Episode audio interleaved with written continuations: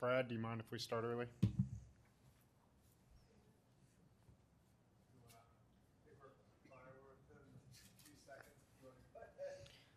Okay, uh, time is now five fifty-nine. I call this meeting to order. This meeting is being held as a connected meeting in accordance with the special procedures during declared disasters, and I'll ask the recording secretary to take the roll call. Chair Basner, Present. Vice Chair Lang, Here, present. Board Member Evans, Present. Board Member Ashburn, Board Member Borgelt, Present. Board Member Gould, Board Member Plusinski, Present. Liaison Ron Clausen, Here.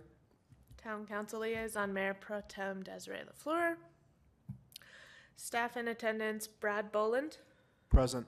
and myself Abigail Nichols. Thank you. Okay, all members are board are present with the exception of Mr. Ashburn and Mr. Gould. Mr. Boland, has this meeting and agenda been noticed in accordance with the requirements of the open meetings law? It has. Thank you, sir. Uh, minutes from the September sixth, twenty twenty-three board meeting have been distributed to the board. If there are no changes, additions, or deletions to the minutes, a motion to accept the minutes as presented will be accepted. Uh, we voted on this last meeting, but we did not have enough quorum for legal purposes, so, um, I'll make a motion to approve. okay. Thank you, Mr. Lang. I will second that second. motion. Mr. Plusinski. Uh, if, if we could have a roll call vote, please. Chair Basner, Aye. Chair, Vice Chair Lang, Aye. Board Member Evans, Uh, I'll abstain since I missed that meeting. Board Member Borgelt, Aye. Board Member Plusinski. Aye. Thank you. Okay, motion is approved by a vote of four to zero with one abstainment. Thank you. Okay. Meetings from the November 1st, 2023 board me- meeting have been distributed to the board. If there are no changes, additions, deletions to the minutes, a motion to accept the minutes as presented will be accepted. Do we have a motion? So moved. Thank you. Ms. Evans, uh, I will second this one. thank you, Ms. Borgelt. Uh, If we could have a roll call vote, please.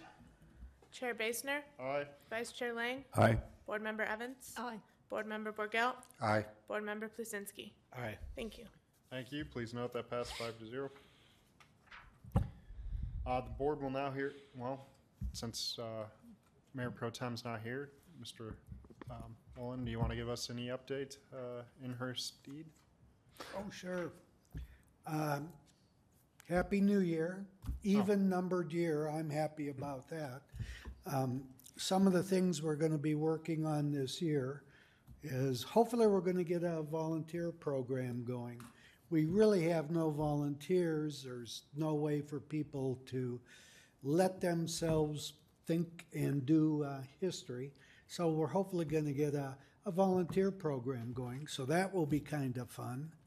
Uh, We'd like to uh, work on the Greg Gould walking tour. Uh, There's some things, uh, some dates that we found a little off from the, uh, the tour and um, what is in the record over at the uh, Record Center. And then one thing we'd like to investigate is getting it on one of those whippy, skippy, on your phone apps where you can walk around, the app knows where you're at because of GPS, and then they'll go on to a long story. Now, I've played with the one for the artwork in town, and what they end up having is the artist talk about the piece of art. Unfortunately, for some of the old houses around town, the original owner is probably not around to be able to talk about it. So we may have to be a little creative in, in doing something like that. But it would be great to, you know, just walk around and you get this little app that'll give you uh, some information, maybe some pictures, etc. So we've been looking at some of that kind of stuff. Uh, and we'd like to see if we can get that started and going, if that would be okay. So that would be something fun to do. And then you, this year, we're going to try to beef up our PR. Uh, try to get more people to come to presentations, other little programs around. Uh, it seems to be very repetitious and maybe not grabbing enough people and getting our name out there enough. So that's another thing we're going to work on this year is just trying to get more visibility. And uh, that's some of our fun things we're going to try to do this year, plus survive. Ron, what's the scope of your volunteer program? Is it just for the museum itself, or is it other aspects? We don't know. Okay. You know, we've been just chatting about it.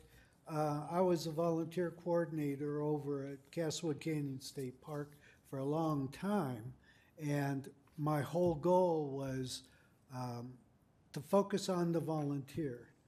What I've seen over time, and I get all these brochures, oh, please come and volunteer. Well, what does volunteer mean?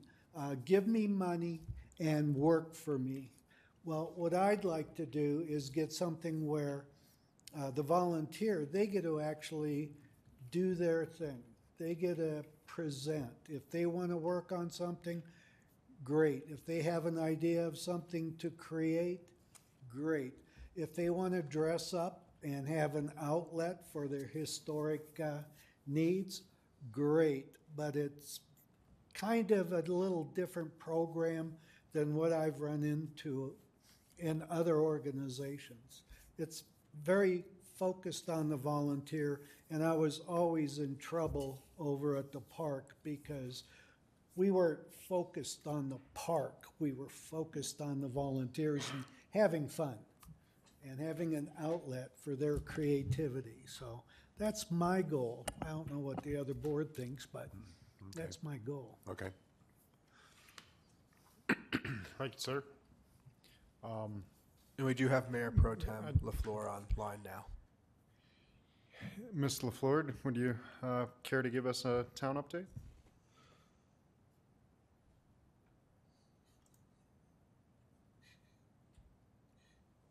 Unmute, Desi.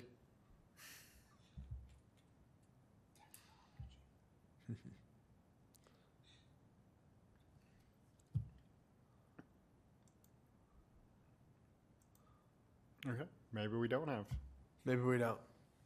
I'll uh, I'll text and I'll text her and see if, if if she wants to give us an update after the public hearing item. So we'll move on. Um, we have public hearing item HPB RESO 2024-001, a resolution approving a request for a landmark alteration certificate for 203 North Perry Street, Saunders House, Lot 6, and south one half of Lot 5, Block 29, Town of Castle Rock, County of Douglas, State of Colorado. Please make these shorter, Brad. Uh, The board must evaluate this proposal under criteria established on the municipal code as summarized in the staff report. The board will hear from the staff, applicant, and the public, which we don't have any, unfortunately, unless, uh,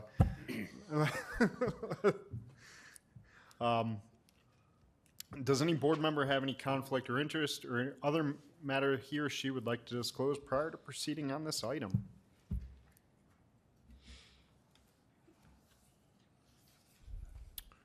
Negative. Um, Public comments? Do we have any public comments? We have not received any. Okay.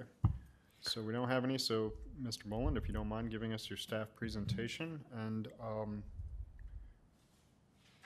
Desi was saying it wouldn't let her unmute, so I don't know if there's some kind of issue with the software on this end.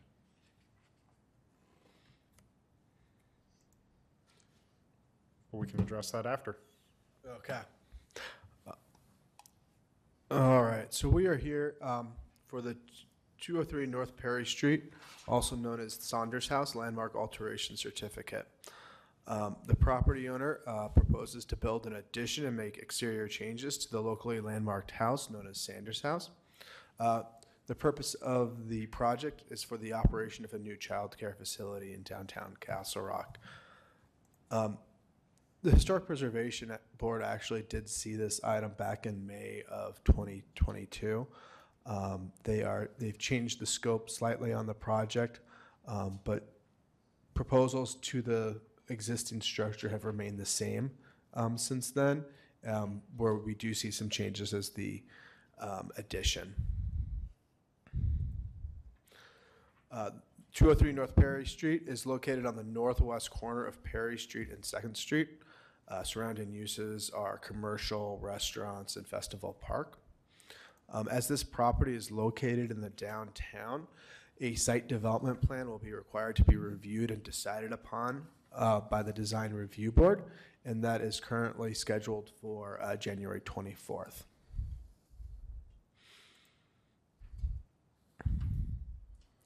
So the property was built in the uh, 19, 1870s uh, by George Lord. It was built as a two-room two-room house. Uh, Mr. Lord um, was the superintendent of DC schools. And one of the things about this property is over the years there was various property owners that contributed to the history of Castle Rock. However, the historical art, uh, architectural integrity of the building has changed over the years. There have been various um, additions um, throughout the years. The property was uh, landmarked in 2003 um, based off the history of the um, property owners over the years. It was noted um, that the property had significantly changed over the years. Here's a image of the existing flo- uh, floor plan. As you can see, uh, the original house is kind of on the south part of the property. Um, overall, it's a two-story building, about 1,300 square feet.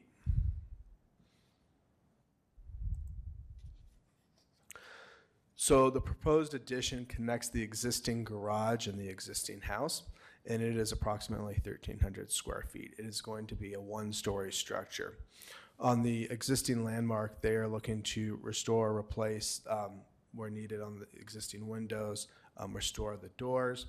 Uh, They're looking to restore the fired brick chimney and the spark arrestor, uh, replace the asphalt roof, and replace the vinyl siding with a five-inch hardy board. Um, In the cultural survey that was done in 2022, one of the things that they talked about was when they put the vinyl siding on, that really did change the character of the building. So removing that existing vinyl siding, um, staff finds is appropriate, and then they'll be painting the building. Um, With the additional, uh, addition, there'll be a removal of two windows where the building um, is added on to. Um, They are going to be removing the cement block exterior chimney, so there's two chimneys existing right now. And then they'll be doing updates to the uh, property as a whole, adding kind of play areas and, and um, updating the porches. Um, so the pr- proposed addition of existing garage, uh, they'll be adding new windows, so they'll be taking the garage doors and creating kind of window doors. Um, they'll be adding five-inch wide siding to provide a contrast between the existing building and the new addition. So that way, you know, you can differentiate between the old and the new. Um, there'll be an asphalt roof to match, and paint color will be different, but it'll complement um, the existing building. Um, Staff does feel that the proposed changes fit the character of the neighborhood and of the landmarked property. Uh, My staff report did go further into detail on on all the specific uh, characteristics that they're adding to the building. Uh, The proposed addition sets apart visually from the landmark, it does not overshadow the historic house, carries over similar roof lines, but add elements that are new or different, such as the fixed windows and shakes uh, shingle effect. Listed here are the criteria that we review uh, for applications um, to make sure that it's in conformance with the historic preservation plan, Castle Rock design, Castle Rock style, the landmark alteration criteria set forth in chapter 15.64, and the Secretary of Interior standards for rehabilitation. Uh, Per the analysis in the agenda memo, staff believes the proposal meets the town's criteria for review of a landmark alteration certificate. Um, Here we have our proposed motions, and I am happy to answer any questions. Um, Also, we have the uh, property owner Taylor Lewis in here to answer any questions for you. Thank you, sir. So, uh, you got anything you want to add this evening? Um, I guess to clarify, to help, um, separate the historical portion from the non-historical existing, which will tie in with the addition. Uh, the, the historical portion will have the five-inch lap siding, which is what we find to be the, the design that was in place originally. Um, and after we tear back the vinyl, that's what we do see underneath there. Um, the, the non-historical portion will be a ten-inch lap siding, um, and a different color to help differentiate the two. So same design, but a little bit different application.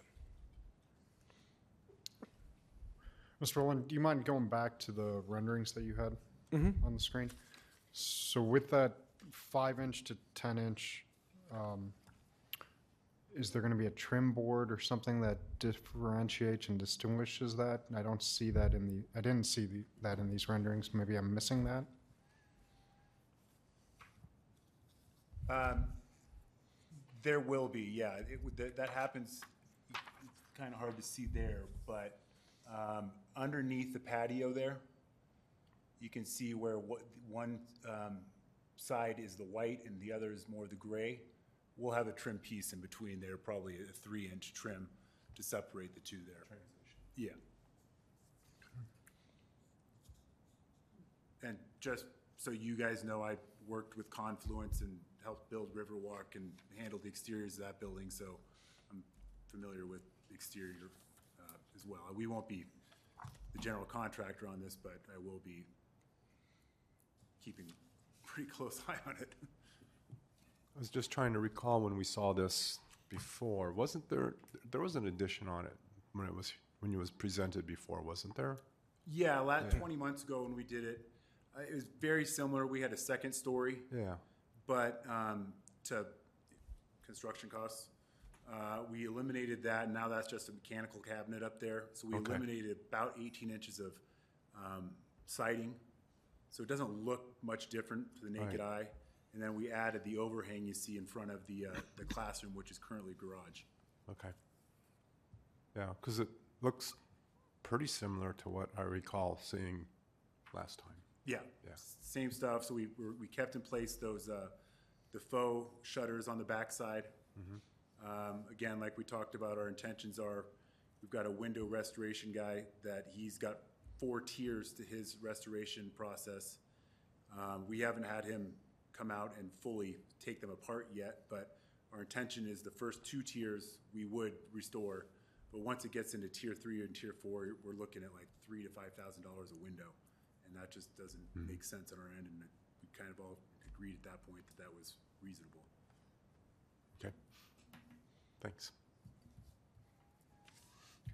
I know the last time it was brought up, I did mention you have one window the- back on the 1950s edition to try and salvage that and Yep. reuse it somewhere. I don't know if that's still in the plan or not? Yep, that's the Okay. plan. Good, thank you. So, No, no questions, thank you. Walensky? No questions. Mr. Lang, anything further? Nope, I'm good. Okay. Thank you. Uh, we don't have any public signed up, so, um, and nobody has any final questions for staff or applicants, or does anybody care to make a motion? Or is any further discussion amongst the board? I move to approve the landmark alteration certificate for the changes to the historic structure and existing garage and the design of the new addition for 203 Perry Street as presented. Thank you, Ms. Evans. I second that motion. If uh, we could have a roll call vote, please. Chair Basner, Aye. Vice Chair Lang, Aye. Board Member Evans, Aye. Board Member Borgelt, Aye. Board Member Plusinski. Aye. Thank you. Thank you. M- Motion is approved, five to zero. You changed it enough, I didn't have to abstain. What's that? I said you changed, changed it enough over the last 20 months, I didn't have to abstain tonight. Yeah. Wonder about that. Okay, um, Mayor Pro Tem still can't unmute. Um,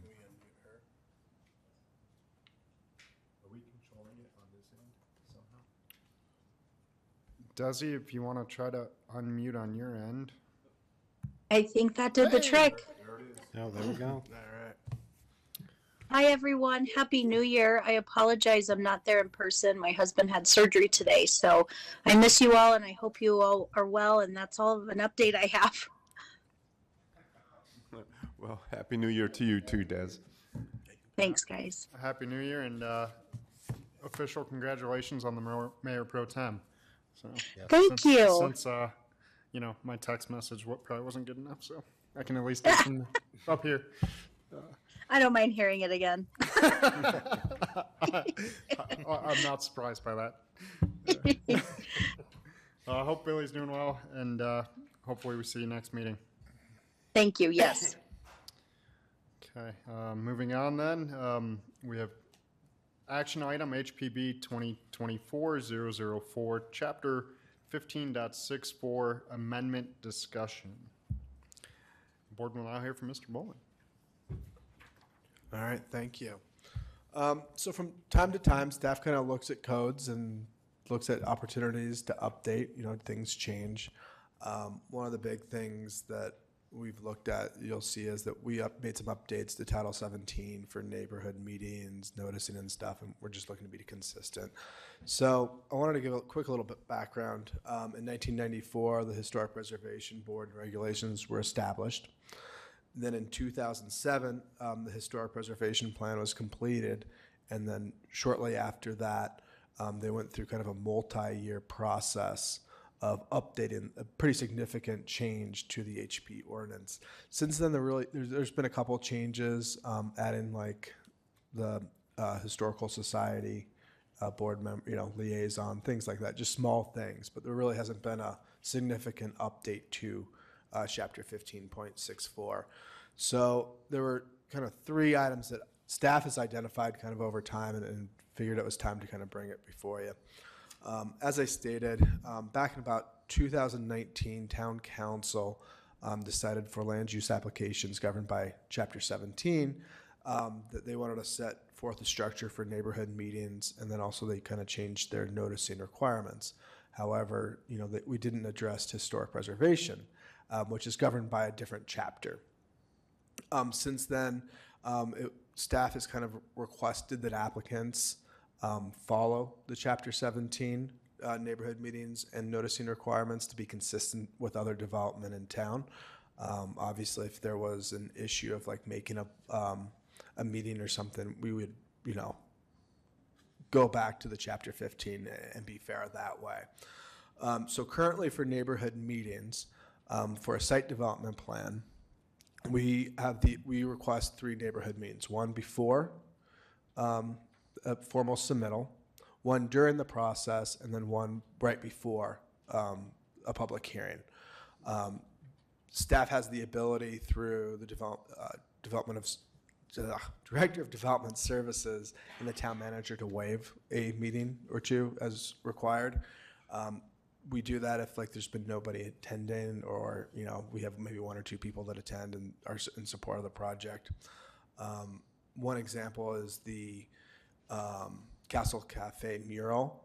We just, uh, town manager and the director of development service decided neighborhood meetings weren't needed for that since it was such a subjective kind of item, like what, what would we actually get? And there was no physical impact to the, you know, the surrounding area. However, as I said, chapter 15 does have no requirements. So we would like to get the board's thoughts on adding that to chapter 15, putting a requirement in there. Um, again, I think we would look at, you know, the ability to request up to three meetings, um, and staff would always take into consideration the scope of the project.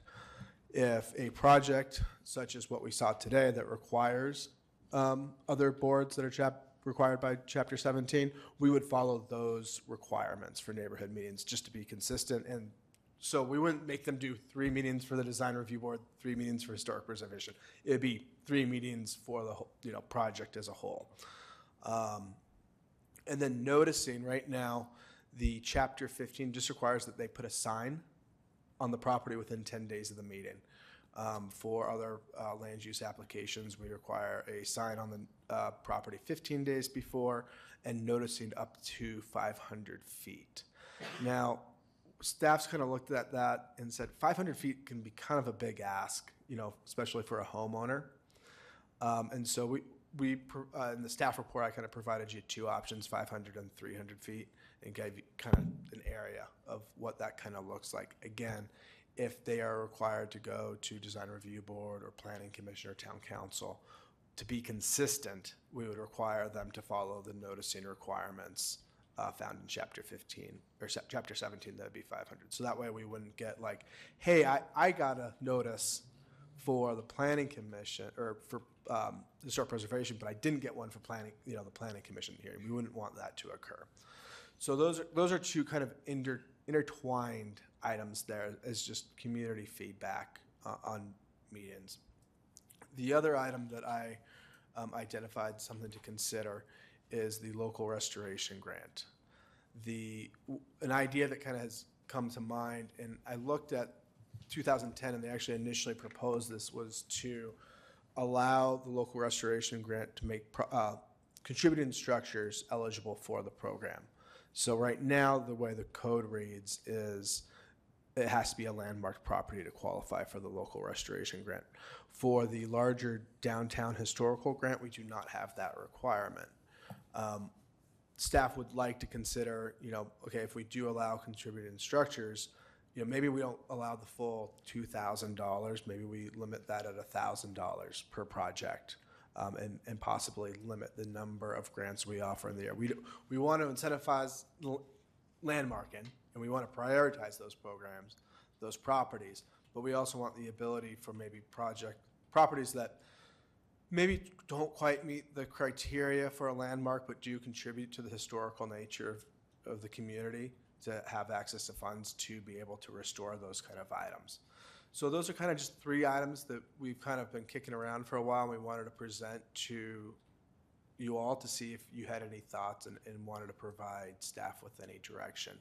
Um, any updates to chapter 15 require a review by you um, and a recommendation, and then town council um, would be the ultimate decision maker on those on those changes.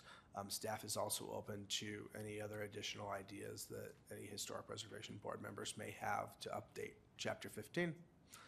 So there's just a quick synopsis, and I'm happy to answer any questions and, and hear some discussion. Thank you, sir. Um, I'm in full agreement with the neighborhood meeting aspect. Uh, I think, you know, we need to be consistent, and obviously if chapter 17 is where we've been pointing people to already, because I know we've been having neighborhood meetings for as long as I've been on the board, so uh, I, I do think we need to include that portion of it. On the 300 feet versus 500 feet, I'm not sure my thoughts on that, you know, because I can see where that 500 feet might be beneficial for certain instances. Um, you know, there's plenty of properties that are larger or don't have anything too relatively close to them that, you know, about 300 feet may only be like three or four people, right? But if we go to the 500 feet, it might it might be you know a dozen. However, you know, if it's a little bungalow over in Craig and Gould, you know, and that 500 feet is going to be two blocks, right? Like, uh, so I, I get that, and maybe it needs to be more like a case by case basis on what that what that needs to be uh, for noticing, um, depending on where the property is located. I don't know. Um, you know, let's say for you know we just landmarked uh, Cantril, right? The school. So 500 feet from the school isn't that far, right? I mean, you're going to pick up maybe four or five houses, right? Because the way the, that school's sited. Um, I'm just using the school as an example, right? yeah, Like, no, and I'm the one who noticed it, and I'm trying to remember how many. I think it was about 40. yeah. So Um, and so in this example here, um, it's a little, uh, now that I, I use this because we just noticed this property recently, so it's fresh in my mind.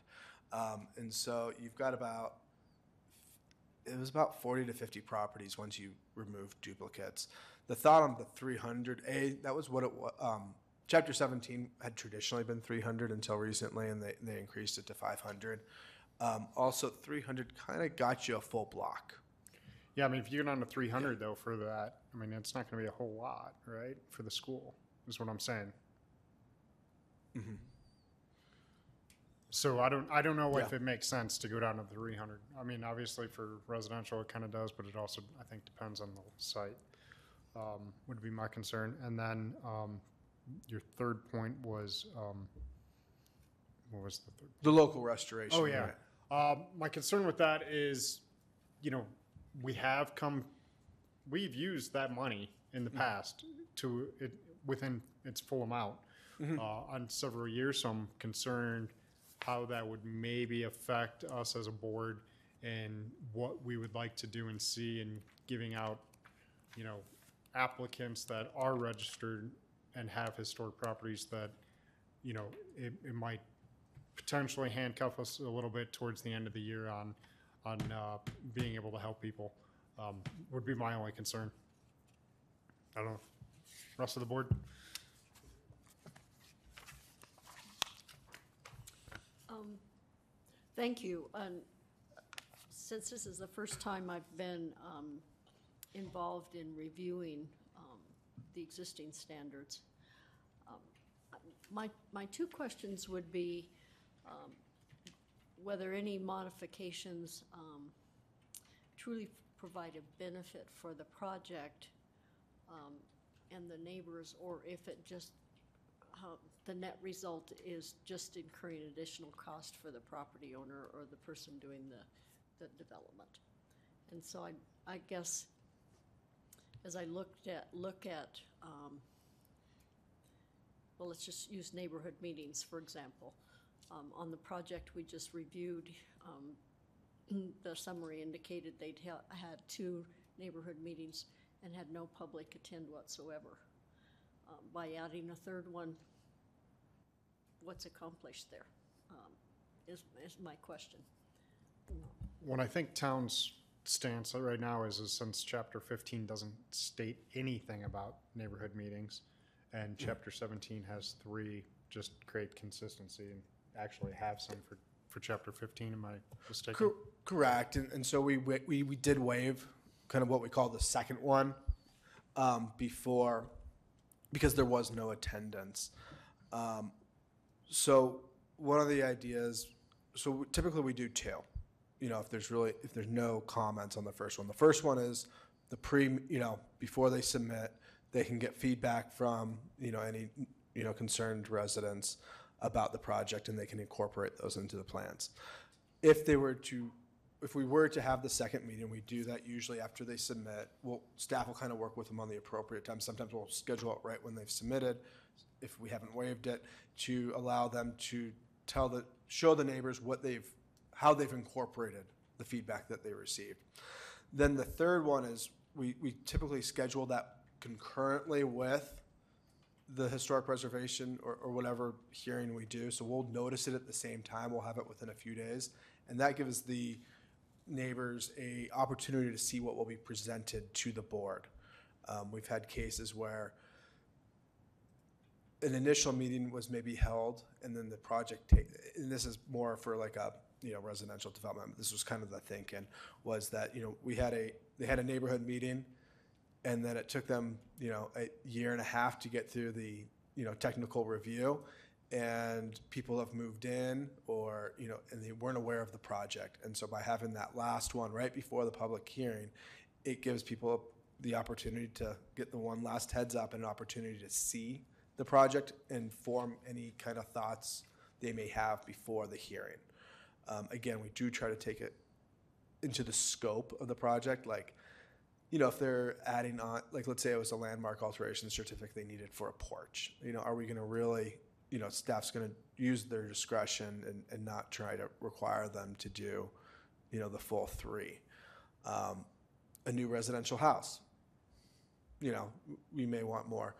Um, a larger project in the downtown, maybe, you know, we would want the ability to ask, you know, for all three. So it, it is kind of a sliding scale on how that is, and, and we always appreciate feedback um, on that. But again, um, we're just town council has kind of indicated that community feedback is important to them, so that's why we we're, we're bringing this forward, and why we we've requested that in the past, even though Chapter 15 was silent. Just to give you a little bit more background.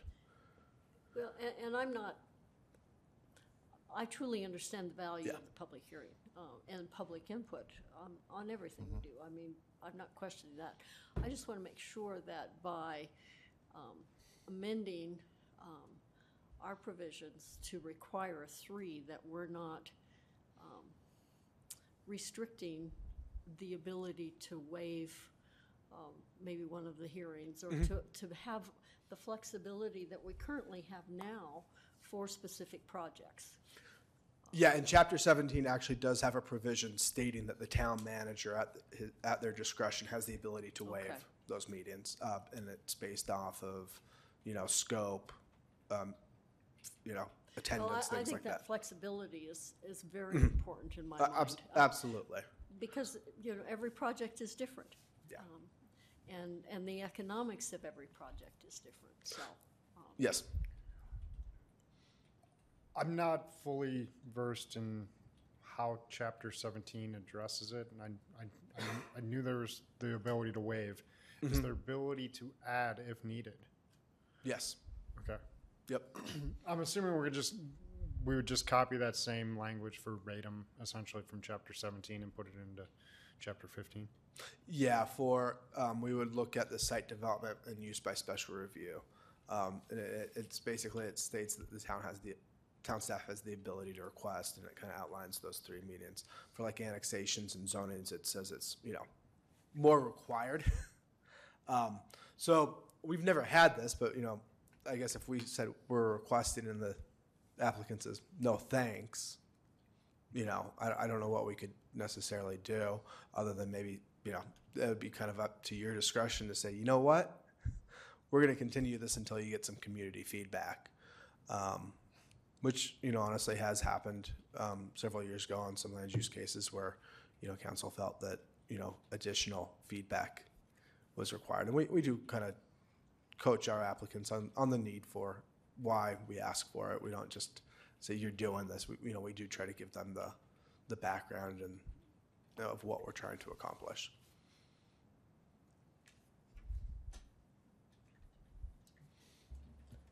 And, and I would be fine with that, a- as long as the flexibility is written in. uh, Or the, the provision to allow that flexibility, I guess, would be that.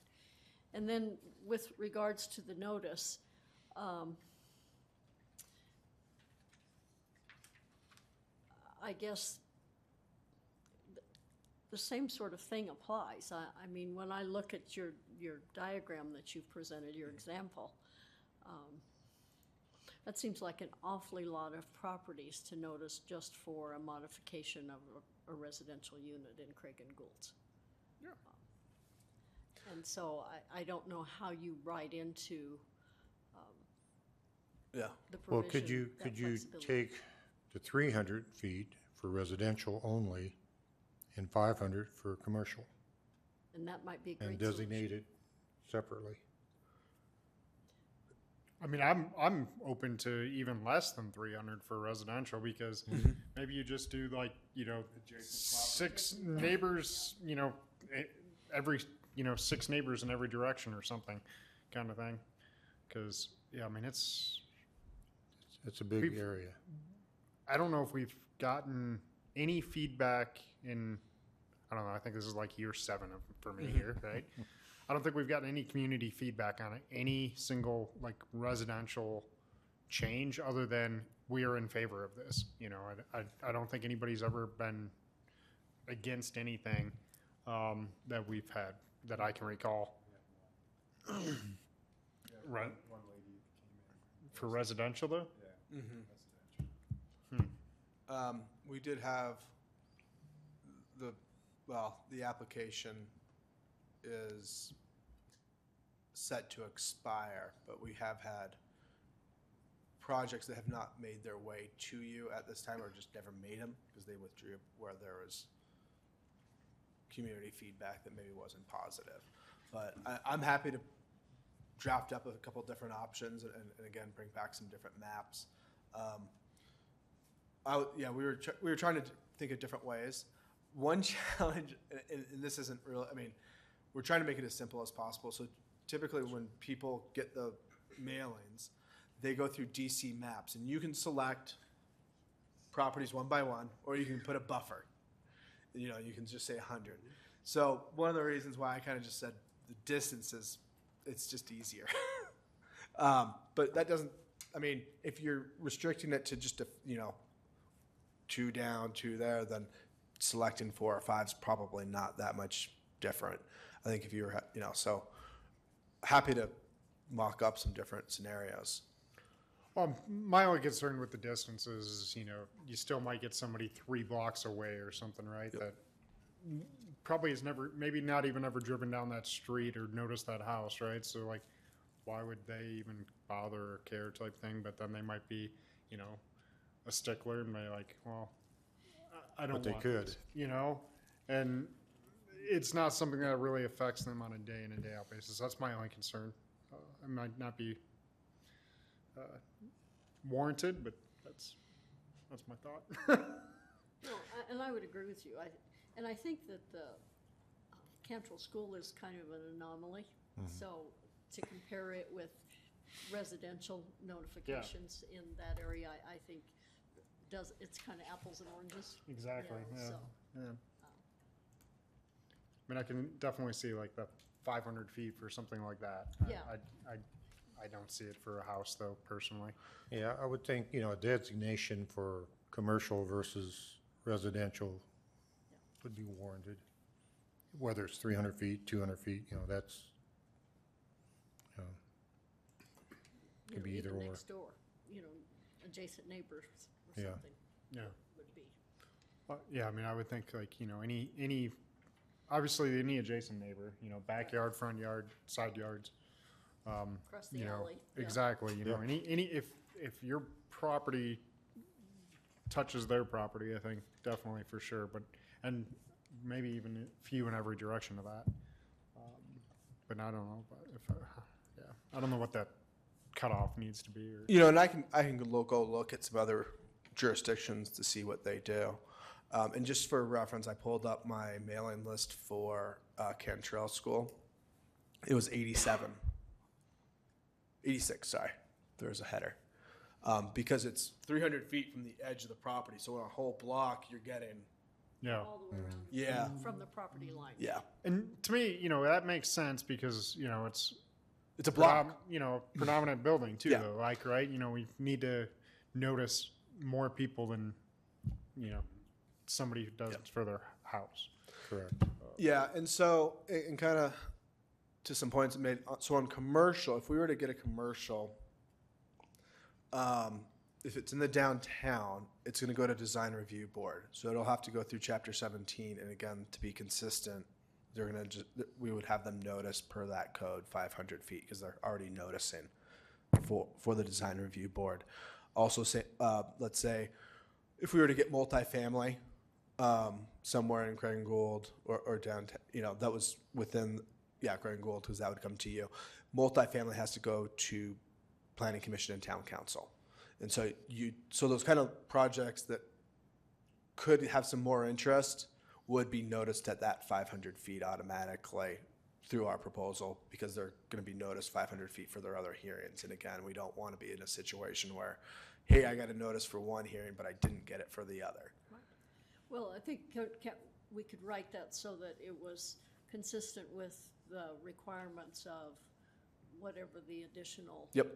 review standard was, um, whether it's planning commission or DDA or whatever, or design review, yeah. Yeah. So, Well, and I, I think the Cantril School, the usage is um, far greater than what a residential usage would be. So, so I, I think even that adds to the need to notice additional uh, surrounding areas to it. Yeah. And so let's say it's a commercial project that's just an, like they're changing out windows or something. We would have them follow chapter 15 because it wouldn't raise to a site development plan. And does that scope of work, is there an impact on, you know, it's not generating more traffic or anything like that? So, you know, it's still probably appropriate to kind of treat it like, I mean, I, I think that's a double-edged sword, Yeah. right? Because changing out something like windows is one thing. Yep. Completely changing the facade of a building is another thing, right? So where do we draw that line as to Mm-hmm. what warrants a, you know, random arbitrary 300 feet versus 500, right? Or whatever we end up deciding. yeah. Um, so I would think from a consistency standpoint, yes, it's a little bit more of a burden, that 500 feet, but from a consistency standpoint, I would think any commercial, we just keep it the same. Yep. Because, you know, what does it say, you know, yeah, we as a board think one thing, but public might think com- completely different. And I'd like to err on the side of giving more public the benefit of the doubt on something like that than, than not, would be Agreed. Agreed. Okay. So what I'm hearing is 500 feet for the commercial and multifamily, and then maybe do some additional research on other jurisdictions on kind of the, the smaller projects. You know, do they just do adjacent property owners or the full block, or, or what do they do? Yeah, Okay, great. sounds good. And then, uh, you know, I think we have one more item, the, the money, right? So Yep. I, I, I doubt that this is possible, but I'm gonna throw it out there. Can we go to council and ask them if there's additional funds that we could get for this next year to see how this would even work? So, you know, is there an extra thousand dollars or something that we can, we can, uh, try to get to see if, you know, there is a one need and if people would even bother applying for it for, Yeah.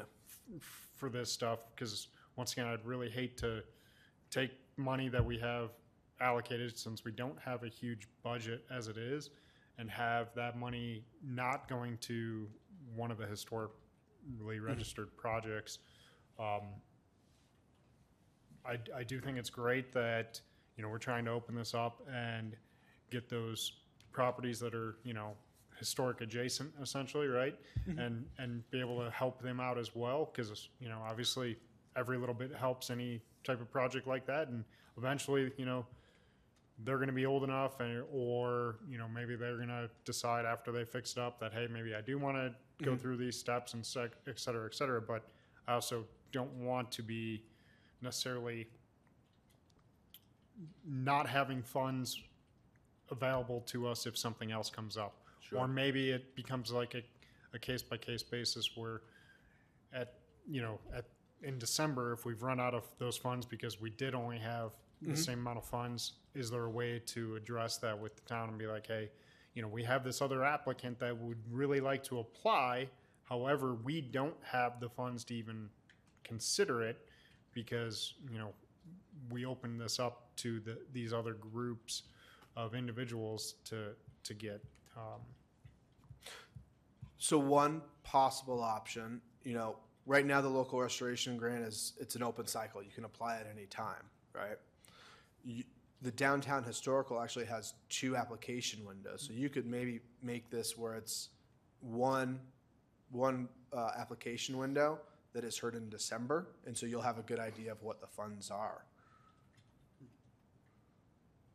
so basically limit everybody to the very last month of the year to apply. You would open it up, maybe the application would probably be like in October so that staff can review it and then have it to you in December to make that decision.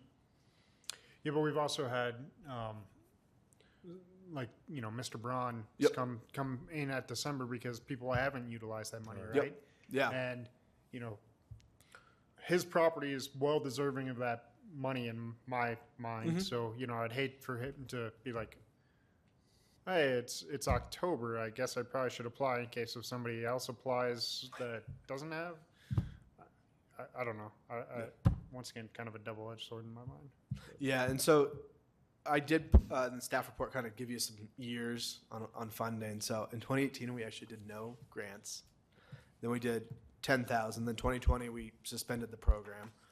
2021 was 6,000. 2022, we came close to that 15. We were just shy. And then this past year, where we were just under 4,000. What I've noticed is on those higher years, it's u- usually one property owner coming, coming in for a couple different projects or one project where we're like, where the Historic Preservation Board said, hey, we've got funds available. We're willing to, you know, bump it up above that 2,000. So, um, again, um, we can,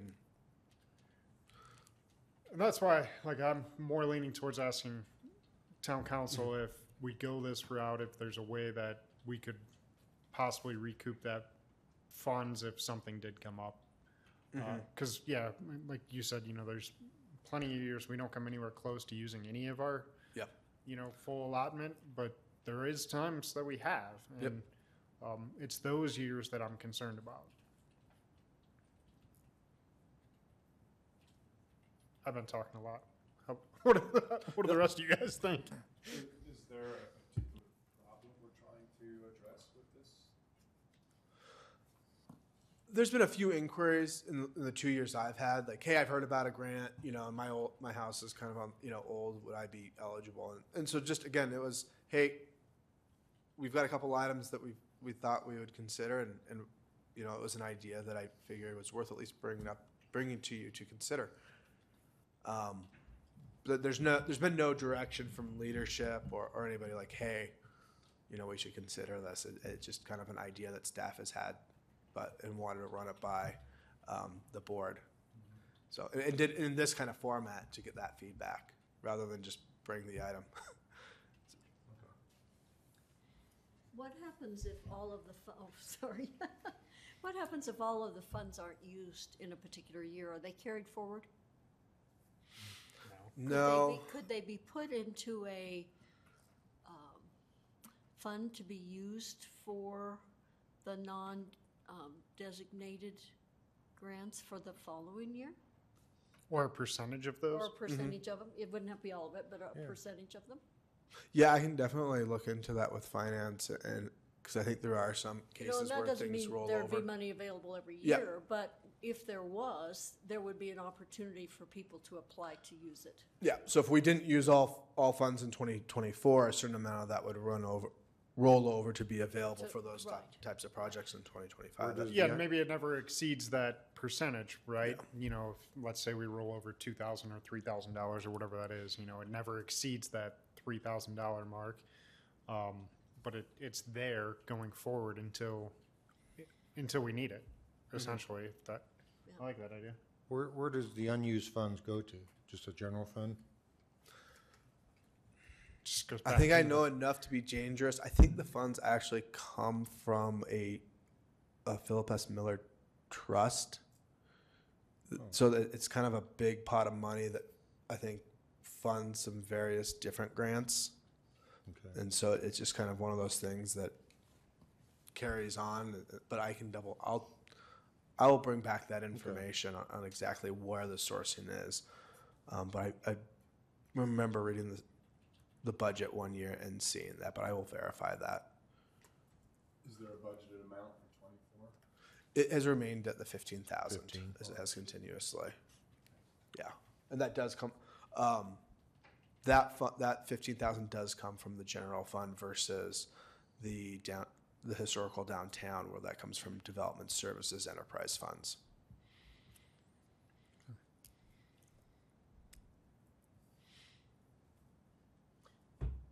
Yeah, I- I'd be interested to see if we couldn't create a I, I like that. carryover fund or something. Carry, I don't uh, know what to call it, but Rollover? rollover fund or, um, that could be used for, um, some of the other purposes, because you're right, there are some other beautiful older buildings in town that aren't designated that probably could use a little bit of money for restoration, or might encourage them to do more restoration too. Correct. If they thought it was available. Yep. What does the board feel about Brad's other thoughts, though, of, you know, a certain designated date? You know, if we haven't used that money, then it, then maybe the full, you know, fifteen thousand dollars becomes available. You know, do we want to look at something where if we haven't gotten any applications in the first three quarters, or we still have, you know, X amount of percentage left in the, in our fifteen K? do we want to be able to open that up to these other properties? Kind of don't like the hard cap of a thousand dollars because in a construction project, when you're renovating a historic building, Yeah. that's, that's a drop in the bucket. That's nothing, yeah. Yeah. That's really nothing. It's not really uh, even an incentive, basically, for me to spend my time filling out the paperwork. I mean, um, I, I like to, I like to see the projects come in and for us to review them and then award an amount that we feel contributes appropriately. And it may not be a 50-50, Mhm. maybe less than that. But I think a hard cap of a thousand. Um, I'm, I'm just, I seem to, in my mind, resist that idea. I agree. Yeah, I think that's good. I, I would fill out the paperwork for her. Yeah. It's, I mean, it's, a- it's not even a window, right? Yeah. So, yeah, exactly. I wouldn't bother. One window. But, but you know, I, I think your, th- your thought about if we have, if three quarters of the year have passed and we've given no grants out and we have fifteen thousand dollars left, or, you know, whatever, that, um, maybe we do open it up to that last quarter for applications. That doesn't mean we have to approve them. We don't have a timeline for applicants, do we, right now?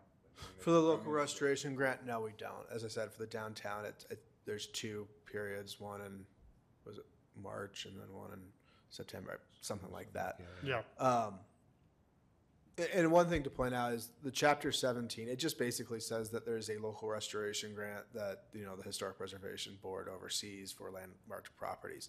Then there's a policy, you know, and so a code change would just say, would just open it up to, um, non-landmarked properties. And then, I mean, a policy could be changed easier, you know, on a year by year basis. Um, th- as one thought. Um, again, um, happy to draft some stuff, different options up for you, and I can definitely research the rollover fund capability. I'd kind of like to see what, well, maybe Desi is still on and can, can weigh in on this. Um, you know, I'm not sure how council would, uh, you know, what their feelings and thoughts would be on this, but I think, you know, one, we'd have to have some s- relatively strict criteria as to, you know, who could then apply for that. You know, maybe there's a certain date cut off or something of, you know, the structure has to be before something, right? Uh, to, to go for those funds, but, um, you know, I know we have had where, you know, you have to, for the downtown restoration, right, you have to deed over or something, like, obviously, we don't want to do anything like that. Um, But, I, you know, I think maybe we need to have something in place if we do this, and I just don't know what that needs to be or should be. Yeah, we've talked about that internally. I, that, I thought that was maybe getting a little bit in the weeds um, for this discussion, but so for the downtown historical grant, we do require a easement. Now, obviously, with maybe a non-landmark property, that might be some that would be a, maybe a deterrent, but some type of agreement stating, hey, you know, with these funds, you agree, you know, that port, you know, the house can't be knocked down for ten, you know, whatever, some sort of legal document to make sure that, you know, the town's investment i- is truly an investment of what we're trying to accomplish. You know, I think, I, you know, I think we definitely have to have something like that. Yeah. You know, I don't know what that something is. Um, but I also don't know, you know, I'm curious to, to hear what town council would think on, you know, what that, you know, if, if a worthwhile project came up, right, that, you know, they were gonna spend a hundred and something thousand dollars or whatever on a, on a exterior remodel and, and bring it back to its original glory, you know, would we be allowed to give them the full fifteen thousand dollars if we deemed it, you know, worthwhile? And, um, you know, I'm kind of curious. Yeah, I mean, yeah, the hotel, for example, you know, I mean, we, I would, I think anyone, all of us would easily give all fifteen to that, right? Um, Yeah. Well, and that would be a landmark property. It's also in the downtown, so the downtown historic, and that's another. One, you know, these were kind of the big three things, but you know, as you bring up, is you know, if a property is, is getting money through the downtown historic grant, do we want it to make it still eligible for a local restoration grant?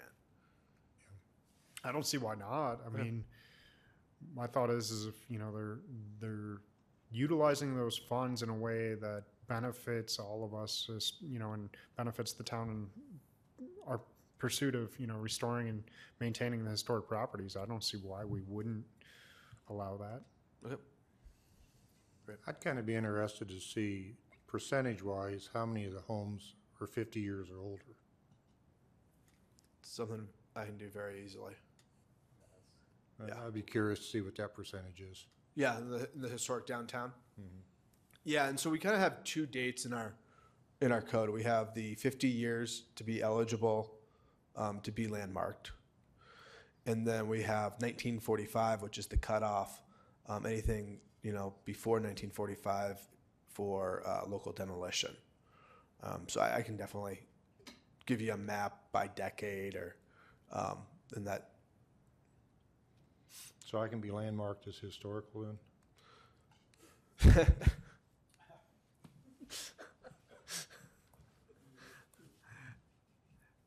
And I, you know, I, I don't know if we'd want to make it more strict on on that date, right? Of you know more than fifty years, or if we'd want to go back to nineteen forty five or something. I don't know.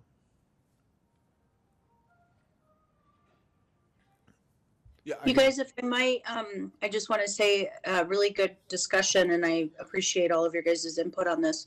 Um, Brad, I think it'd be good for you and I to circle back with, um, with Corliss and legal and finance on all of that. absolutely. And that would be. Thanks, you guys. For us too, yeah. Uh, Ms. LaFleur, uh, what do you think town council's feelings would be on on something like this? I'm sorry, I lost you there for a second, Chair. What did you say? What do you think town council's feelings would be on opening up the funds to these, these properties? Um, and then also, do you, what do you think town council's feelings would be on being able to roll over a certain percentage of that? um, You know, our, our Um, funds if, if unspent? Yeah, no, that I, I, it's hard to say a temperature on that because we've been tightening our belts financially. Um, we really need to find out um, specifics of where that money is absorbed. If it is the general fund, and what does that get applied to, or are there, or you know, can we, you know, maybe it's it's repairing stuff within Parks and Rec if it's not getting used, and so maybe it has a, a great purpose if it doesn't. So I think that it's important because council is very you know, financially conservative, and especially in recent years, between last year and this year, um, development fees are down, things like that are down. So it's really important for us to figure out where the where that money is being absorbed if it's not being used. Thank you, ma'am. Of course.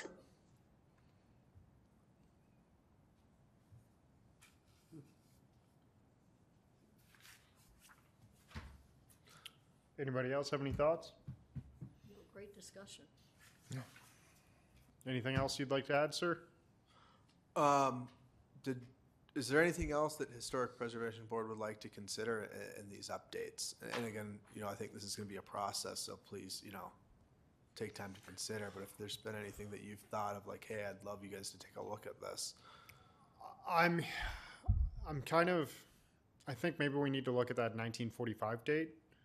Mhm. You know, obviously, as the town continues to grow, and you know, that 1945 date's great, right? But you know, 10, 20, 30 years from now, you know, stuff that was in the 50s or 60s or 70s, even, right? You Yep. know, we might. So, I think I think I'd rather see that number be changed to a sliding scale as well. Um, not that probably there's a whole lot of great things from the 1980s, right? But who knows, right? So, um, And I can, you know, as I can put together that map, I can kind of do something that's like pre or, you know, older than 50, younger than 1945, and we can kind of look. Um, the, the code does allow staff the ability to, on any, on any property in demolition or in the historic downtown to say, you know what, we're going to kick that to the HP board and, and town council. So 1945 is kind of a, you're automatically going. Um, but if it's, you know, let's say if it was nineteen forty-seven and, and staff felt that the property, you know, was a contributing structure, the code does allow us to kick that to you. Um, but obviously something I can, um, put together a map so that we have a little, a little bit more information on that. Yeah, I'm just, you know, thinking out loud here, right? That Yep. we're 19, we're 2024 now already, right? So, I, I thought the same thing. yeah, man, I feel old. Uh, okay. Um, I've had buildings built and tore down already in my lifetime, so. yeah, same. Okay. Uh, anybody else have anything that they'd like to have Mr. Bowen look at? Not on the agenda, but do you know if anything's happening with the old You know, there's been various conversation. I know uh, Mayor Pro Tem LaFleur has looked at and discussed it with various folks Yeah, o- over we- probably the we went last. and Looked at it a year Yeah. ago. I, I think there's been some additional discussions over in the past year that um, have occurred, but um, I know we were approached actually on the city hotel about the Saving Places program, a- and my thought, and this was in the fall, so it, my thought was maybe that's something we consider for that is maybe nominating that. Um, I was going to get some more information at the conference next month on that and potentially, you know, bring that to leadership and then, and then you folks to maybe consider doing that. Um, Okay, but just yeah, but nothing, nothing official that I'm aware of. That doesn't mean that there aren't other discussions out there. Anybody else? Okay, moving on then. We got HPB 2024-005, Historic Preservation Month. Uh, Mr. Bowen, if you don't mind uh, giving us a presentation on that, since apparently you presented a presentation. You prov- You're going to provide a presentation. Yep, this is kind of a discussion item, so, um, no PowerPoint. Wanted to get feedback from you. Um, so last year we did the posters, both on the, on the, uh, concrete and then just regular posters. We did the, um, we partnered with the Historical Si- Society on the, on the bus. Um, we did the placemats. We did some different, um, social media.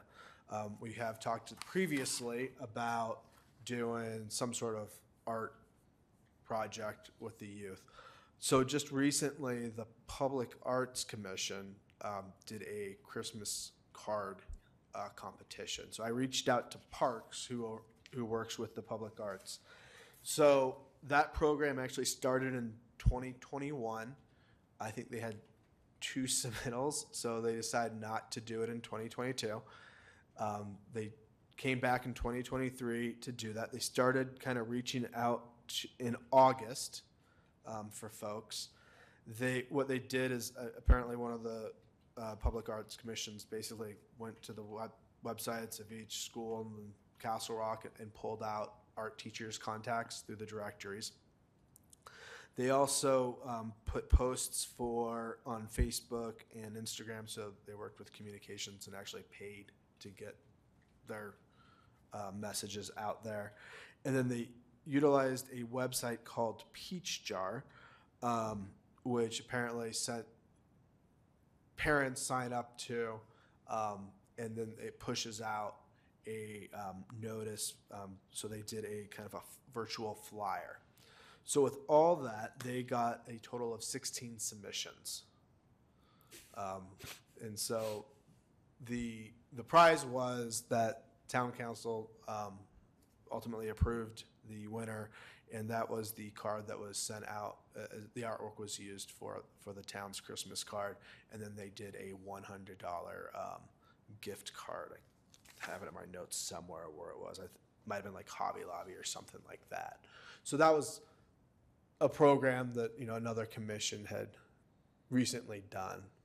Um, so I kind of wanted just to give you that information, and if you, you know, I know this has been something that's kind of been thought of in the previous years. If if any of the board members have thoughts about moving forward with something like that, um, or, or have any other ideas that they would like to see for Historic Preservation Month in May. You know, it's, that's something we've been talking about for a few years. Mr. Salinas, I think, is the one who originally brought that up. And uh, Mayor Pro Tem LaFleur, if I remember correctly, you were going to try to reach out to um, school superintendent, if I'm not mistaken, and see if there was a way for us to get in front of the school or get the schools on board with the art departments or something to see if, uh, you know, we could incorporate it into, you know, the curriculum or something like that, or maybe just offer it as an additional, you know, uh, you know, extra credit type thing, right? Or something where they'd still then be entered into a prize and, uh, you know, we were trying to figure out where that money would come from for the prizes. And may, maybe, and I'm not sure if, I don't know how it's written legally, but you know, if we don't use our fifteen thousand dollars, can we use some of that for, for prize money? I don't know. Um, no, I don't know. So we, Uh, we do have three thousand dollars. I think I think it's three thousand uh, allocated for historic preservation activities. Yeah, and then what's what's Ron gonna do? He, he needs a trolley. Come on. Yeah, I mean, yeah, we we've traditionally done that, and I think we did. Is it five hundred dollars for each one? We did Yeah, I believe so. for the, for the driver and the rental. I think we broke it up. So I, obviously, uh, the historical society has come and requested that in previous years. I mean, you can always. And I think with the sidewalk art this year, we came really close to that three thousand dollars, if I'm not mistaken. And Um, Between- it was about five hundred bucks. yeah, I think between that, the Charlie, the placemats, all that, I think I think it, I think we were probably within five, five hundred to a thousand dollars, right? Yeah, and we do u- utilize those other, you know, funds. Uh, that three thousand is, you know, for cultural resource surveys. So I think Yep.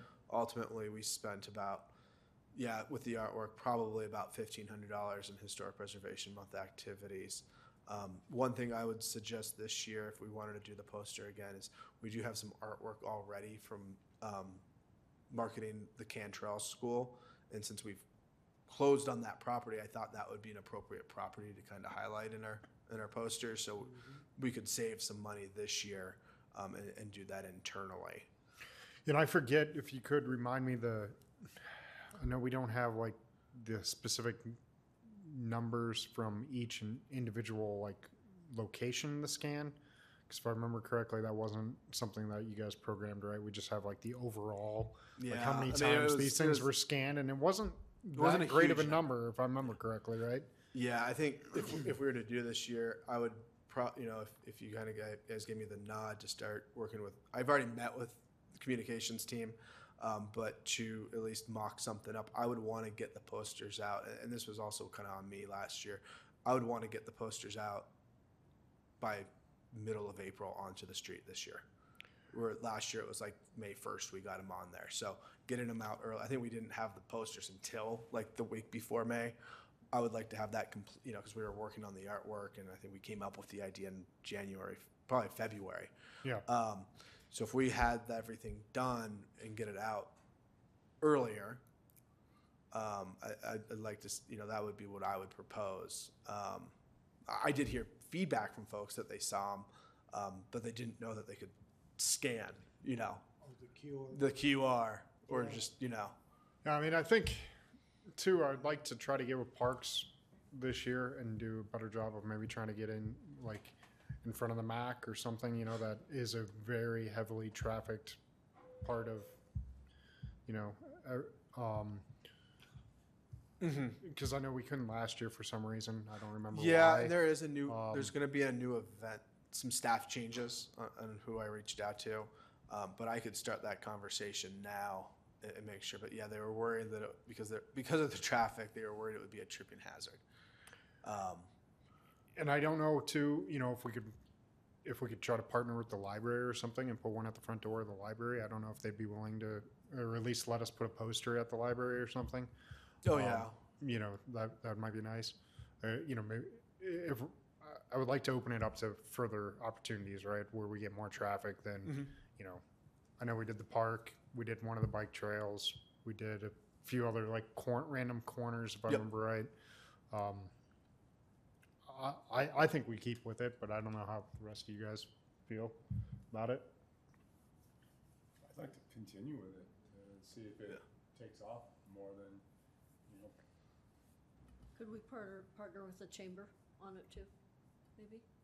I don't see why not. I mean, we could try, right? I mean, we could always ask the chamber if it's something that they'd be willing to help us with and, you know, try to get it out there a little Get more. it out there a little more, yeah. You know, Stacy, with the new executive director over there, um,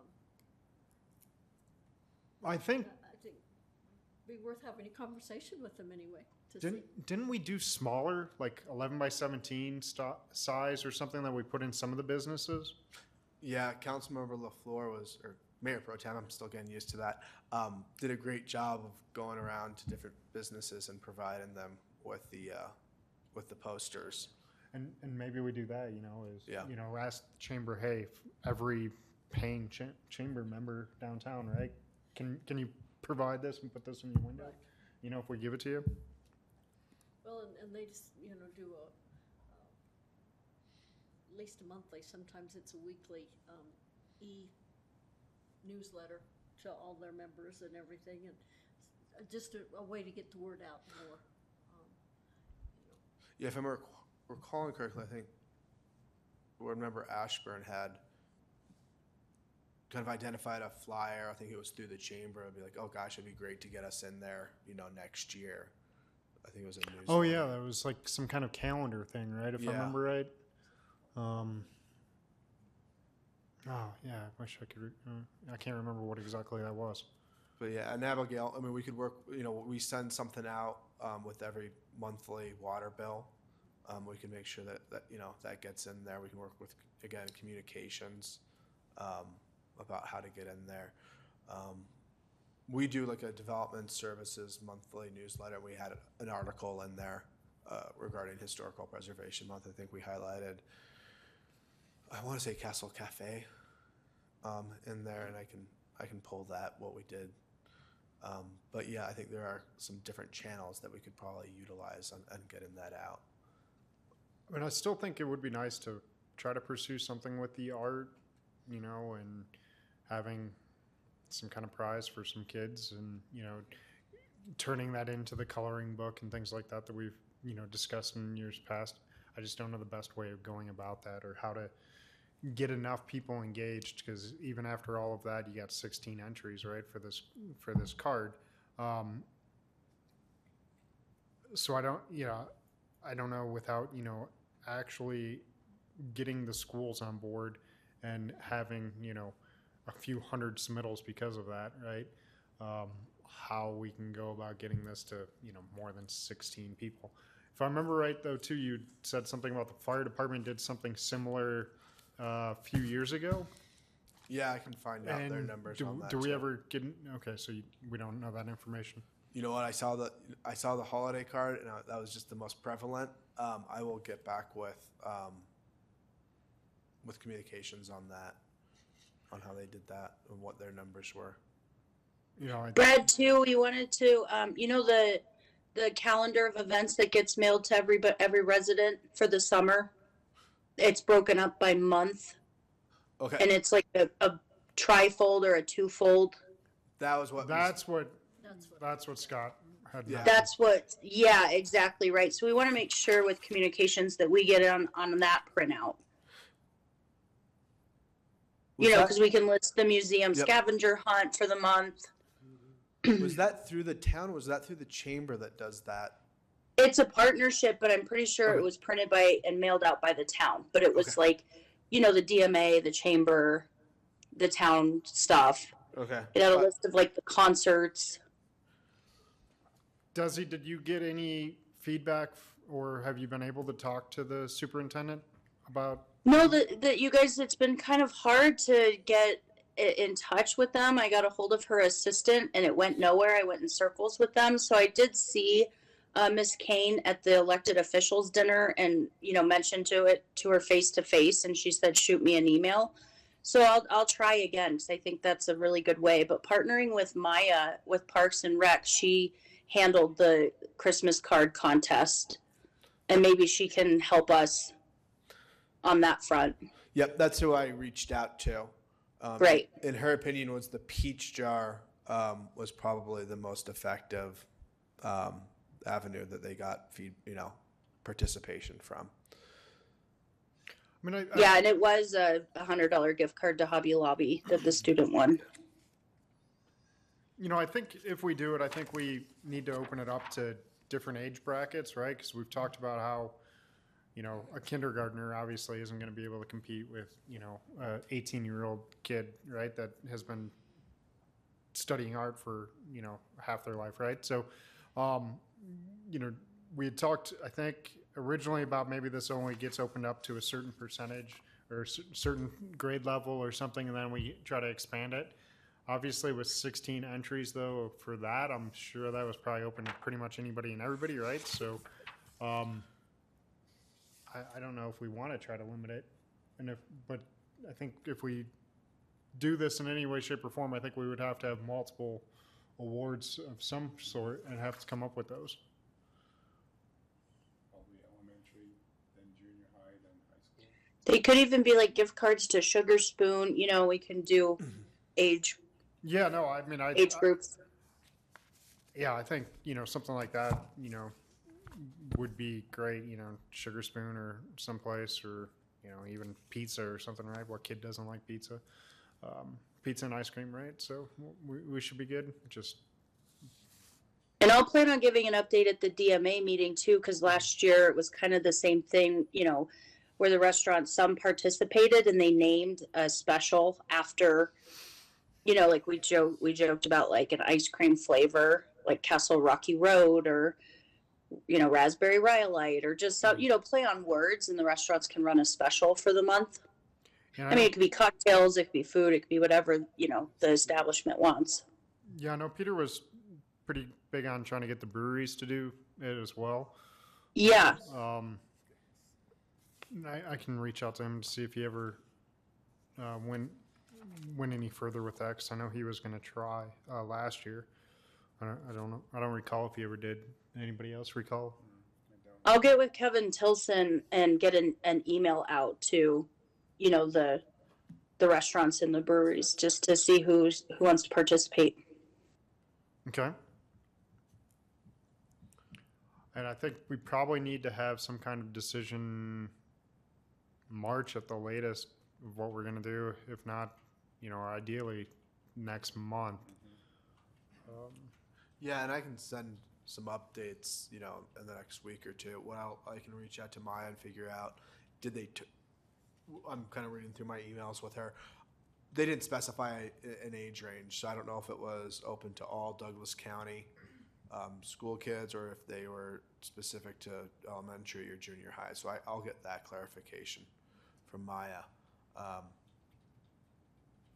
but I, I think my suggestion would be to, if we're gonna have tiers, to keep it maybe at two tiers, you know, um, just so, A, limited funds, B, based off of the number of submittals they got, you know, we may end up if we, if we slice it too thin, we may yeah, just might have. get one entry in that Yeah. particular. Yeah. Yeah. I- or zero, right? So- Yep.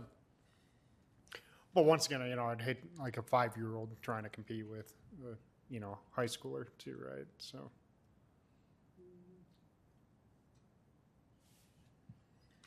Okay. Anybody else have any thoughts on it or any suggestions on what to do for Historic Preservation Month?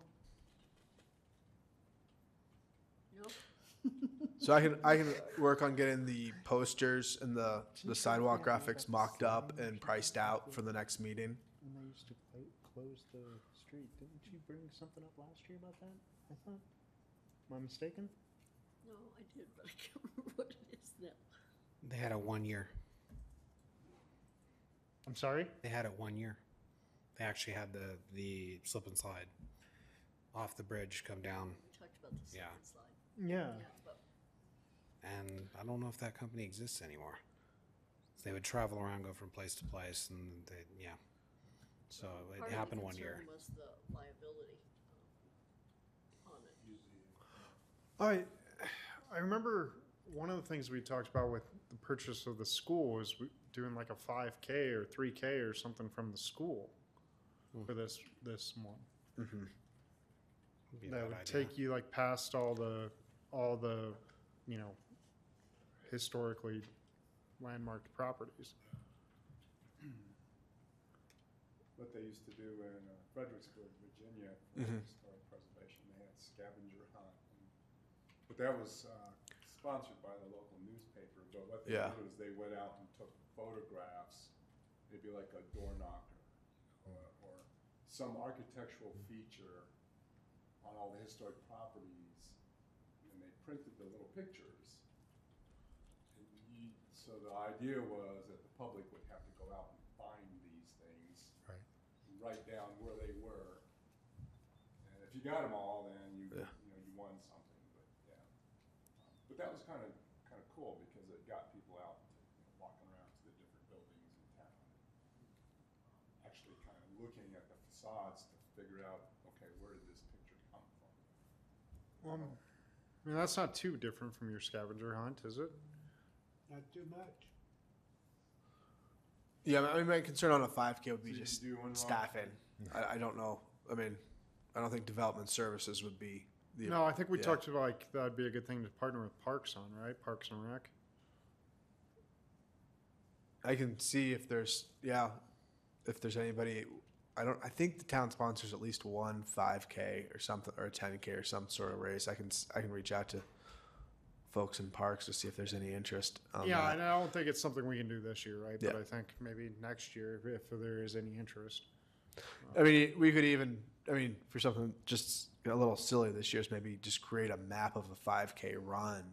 You know, hey, you know, for your joggers out there, here's a 5K route or something through, you know, the historic downtown to check it, you know, that hits all the landmarks properties, you know, or several. It could be a run or a bike, Yeah. run or ride. Yeah. Incorporate one of the maps that we have and, and maybe create a route.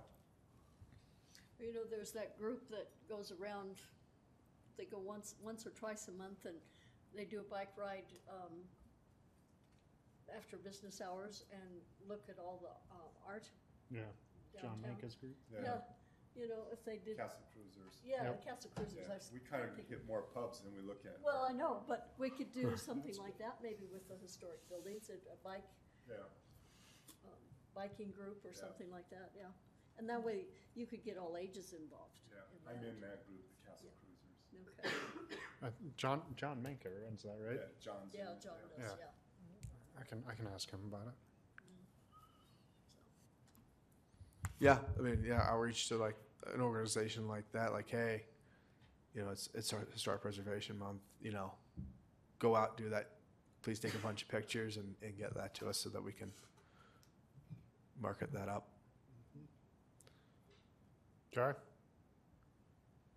And we've had some other harebrained ideas over the years. Anybody got any any others? No. Ms. Rowland, anything else on that one? Well, one thing I had on the artwork or idea is kind of similar, and, and I don't know how we would time this. It would it would probably not work for this year, but future years would be, you know, for the Christmas card. You know, it, the one of the prizes was actually being on the Christmas card. You know, your artwork was used for it. So, you know, if we continue to do these kind of posters, you know, maybe we do it earlier in the year. I think we, we've passed that point for this year, but make it, hey, what the prize is, your artwork's gonna be utilized for the Historic Preservation Month So it'd be poster. Like the sidewalk poster or the Yep. window posters, yeah. Well, I think that's what our thought Yeah. process was behind, like you know, creating the coloring books out of it, right? As Yeah, you know, at some point, if we had enough of these, right, we'd select the top, however many, right, and, then- essentially make the and print 'em out make that- yeah, make that coloring book. Um, Okay. But yeah, maybe in the meantime, though, it it it becomes something else. yeah, so last, yeah, so that'd be kind of like the coloring book, you know, it could be handed out to local rest, you know, downtown restaurants that, um, that month. So that'd be kind of easy to, you know, just print out potentially and hand out for this year. Um, I know last year on, on the placemats, I think I went to all the restaurants like the Thursday before Mother's Day weekend because I wanted to get it in front of. The, I, what I was afraid of if I gave it to them in the beginning of the month, they they would just stick it. You know, the the busser or the the hostess would kind of just stick it in a cabinet and it would wouldn't come out. So I figured give it to them the biz, you know, the Friday, the Thursday, Friday before, you know, their big rush when they have a lot of families and, um, if you have any thoughts on, you know, if we want to do the coloring book similar way, if we were to move forward or the placemat, um, if you wanted me to get those out earlier or, or do something similar.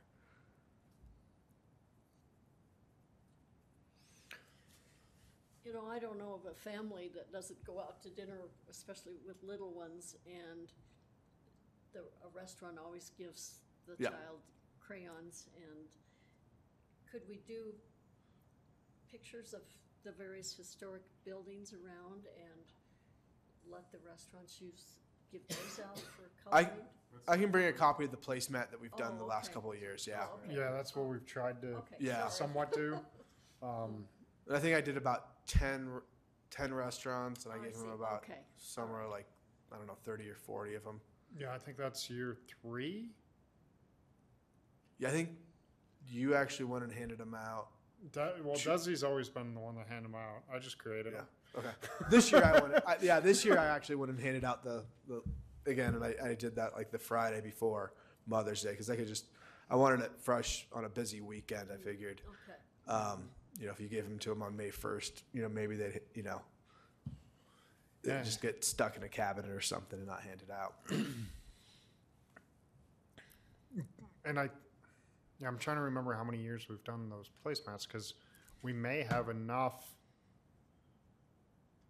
We might not have enough graphics already to essentially create a small coloring book of some sort or activity book or something, right? Because I mean, we always had, you know, a couple things for the kids to color, a couple activities. Like there was a word search, there was, uh, you know, the maze type things on there. There's a few and I honestly forget what this year's placemats look like. So I'll send them out, and if people want to maybe look at them and, and maybe mock up anything they'd like to add for the next meeting. But yeah, maybe maybe we take that and just yeah create like a little activity book for this year, and you know, one it's easier for the restaurants to probably you know keep on hand, right, versus a big placemat. Yeah. Um, and you know, it's also probably a lot easier for the kid to take with them and finish or something versus oh, it, leaving it on the table. You know, it got food and Right. drink and stuff all over it. Or, you know, leave it and forget about it two minutes after they walk out the door versus take it home and maybe finish it and oh yeah, it's historic preservation month, like when the parents walk by, right, and remember that kind of thing.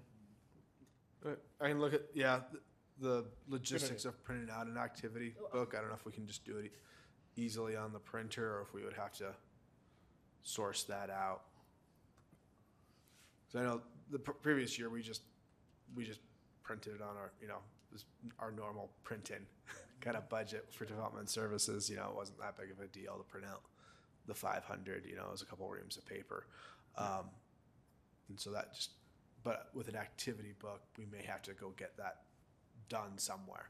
Uh, Or somewhere maybe it just becomes, you know, eight and a half by eleven sheets and Yeah. they get stapled in the upper cor- left-hand Yep. corner, right, Yeah, or something, you know. Yeah. Be put together fancy. Yeah, Okay. we don't, we don't need this bound Okay. in any way, shape or form, right? Like, Yeah. Yeah, I mean, again, that would be very simple to print out a bunch, you know, through the, you know, the development services printer, you know, and they, s- the thing staples itself. So that would not be a, a heavy lift. That would be the same thing as the placemats. Um, so we can, I, yeah, I'll send out the placemats and, and I'll look at, see if we have any other type of artwork or stuff there in, in our folders. There's some from educational and other outreach programs over the years. So I can kind of just send out what we have, and if somebody would want to go through it and, and kind of put together a couple page. Maybe we could use Steamboat Willie doing a tour of Castle Rock. Hey, Hey, he's up for grabs. He is up for grabs. It is, yeah. Uh, Mayor Pro Tem LaFleur, you can refresh my memory. I forget the watercolor artist that we helped cover some costs on for the painting that is over at the museum now, if I'm not mistaken. Oh yeah, Cindy Welch. Yes, She did uh, the yeah the firehouse. She's done uh, several of our historic buildings as well. We commissioned her for the museum uh, painting. I'm wondering if maybe we can reach out to her and see if she has any, you know, sketches or something that she'd be willing to uh, allow us to use for this activity. Because I know when sh when we com- when we had her do that painting, she brought in like her initial like sketches of the outside, if I'm not mistaken, and that's like kind of like when her what she used to like sell us on on that. So I wonder if she has a bunch of those. Like before it was colored? Yeah, exactly. Yeah. You know. Yeah, Um, okay. Um, we can ask her because I'm pretty sure when we purchased that painting, when we commissioned her, we purchased the rights to it, but I don't know about like her progress. Yeah, no, sketches. I'm, I'm wondering, you know, maybe we could just be like, hey, you know, do you got like 10 sketches of some of the historic buildings in town that we could purchase from you, right? Or whatever. Um, and if it costs us, you know, some money this year or whatever, maybe we could do that. She's very expensive. Do you remember we what year can- that was? we can ask. That was Uh, she gave four us a five years ago now. Painting, and that was, I think, 2,500. Um, because the firehouse, I think, was well over five grand. So she did give us a deal on the museum one. Yeah, I want to say that was four or five years ago that Desi, is that right? Yeah, I think it was maybe th- maybe four. And I was trying to remember Before too. I think time. we've done the placemats, the kids menus, uh, for three years now. Okay. Yeah, I couldn't remember. Thank you. Yeah, so, you know, maybe, like I said, I know she had a sketch. Yeah, I'll go through the minutes and see what I can find on that project, and then we can reach out. And I think we partnered with Arts on that, does he? Is that right? Um, yeah, Maya helped us, I believe. I'm, I'm I'm getting confused. Maya was a part of the fire one because it was the Public Art Commission that pitch purchased that one. But for the museum one, it was HP that purchased it. I'm pretty sure. Yeah, it was HP for the museum for sure, but I thought we Mm-hmm. partnered, I thought we had split the cost with somebody. Or maybe it was just Miss Welch splitting the cost with us. Uh, no, I think we did reach out for some funding from the Public Art Commission.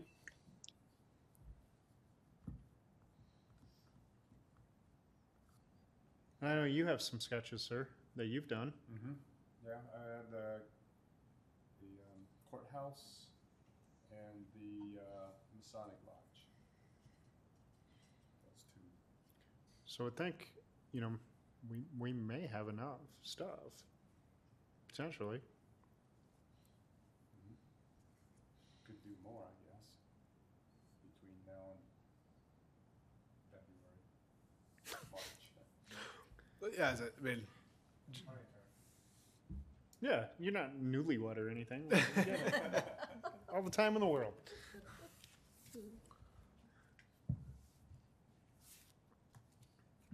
But yeah, somewhere I do have those two that, that that Okay. Anything else, anyone? Okay.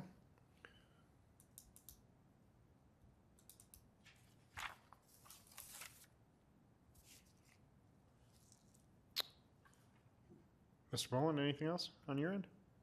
um, for this item, no. Okay. Thank you. Uh, we'll now hear updates from DRB. Mr. Borgelt, Mr. Lang? Uh, well, the news is that we are going to have a meeting. Two. Two, So in that's one, the in one update, year. Because it's been a long time since we've had the last. It has been very long. Yeah, so they'll have December tenth, um, and then the project that we, that you all saw this, this evening will go, is scheduled for right now, the twenty-fourth. They still have to notice and everything, so it's not, you know, written in stone yet, but, you know, they have the notice ready to go and everything, or, you know, to print, so. Barring unforeseen circumstances, we'll have two in this Jim? month, and then we'll probably go six months now. I- I assume you mean January 10th, not December. January. Yeah, January. Okay. Sorry. Uh, so checking quorum for our next meetings. I don't have those dates in front of me. February seventh, March sixth.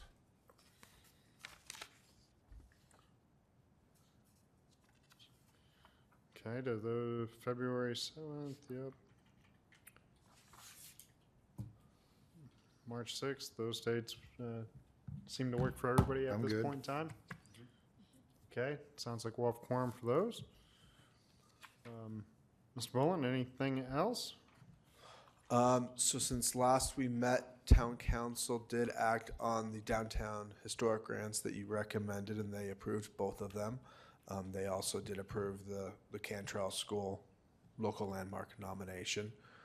Um, I did send out, um, I think it was last month on the, um, Saving Places Conference. Um, I'm personally signed up as, as Mayor Pro Tem. Um, we still have an opportunity, you know, there's still time to sign up. Um, though the, this one's the annual one that is up at Boulder. Yeah. I think it's January thirty-first, February first, February second. It's the, yeah, the last first week. Um, They are gonna do online though, right? Yes, yep, and that, that, so if you wanna, um, get signed up for an on, um, the online version, we can sign you up too. I did, I remember last year they all, they offered the recordings, like, basically to anybody afterwards, if I remember correctly. Or maybe that was a different group. You know, I think they may have like in 2020, 2021. Um, I'll, I'll double check on that. So I remember watching some at one point. Yeah. A few, yeah, a year or two ago, but it was, it's been a while. But yeah, they do, they do have a separate registration fee for just online version. Okay. Yeah, so just, yeah, if, if you want to check it out, we did submit, um, for a grant to cover some of the cost. Um, we're on the waiting list, um, for that, but, um, there's not a huge, there's not a huge difference between the early bird and the normal. So we do need, as a reminder for, uh, as a CLG, we do need somebody to attend at least one training over the course of the year. That typically hasn't been a problem. Somebody's attended a webinar at least and, and, you know, so, but just as a reminder, so we don't get into August and go, oh, we got to find something for somebody. It is a little harder without Mr. Salinas, but Carlos always had us covered on that, so. I went last year, I was down in San Luis. Mhm. Moved all the old churches down there. And I think Ms. Board Member Borgelt uh, did a couple, well, at least one did webinar. one, Yeah. Yeah, at Just least that you had told me. I'm sure you probably did some other continuing education, but yeah, I mean, it was just really. And I can't remember if I informed you, but we did pass our evaluation, if you remember the Lindsay. So we did have that. The one comment that she had was that in the next, you know, during this three-year cycle, we may, cons- you know, want to consider updating the HP plan since, you know, that was 2007. Um, I'll probably have that, you know, discussion with um, leadership on, you know, when that would be appropriate to do. Um, you know, in conjunction with you know the town's comp plan and other plans. You know, where does that fit in? But that was their, you know, they said that we're doing a great job, and that was their only recommendation is we hadn't we hadn't updated that in a while. Okay. I was, I was stressed about that. It was keeping me up at night. Well, I'm sure.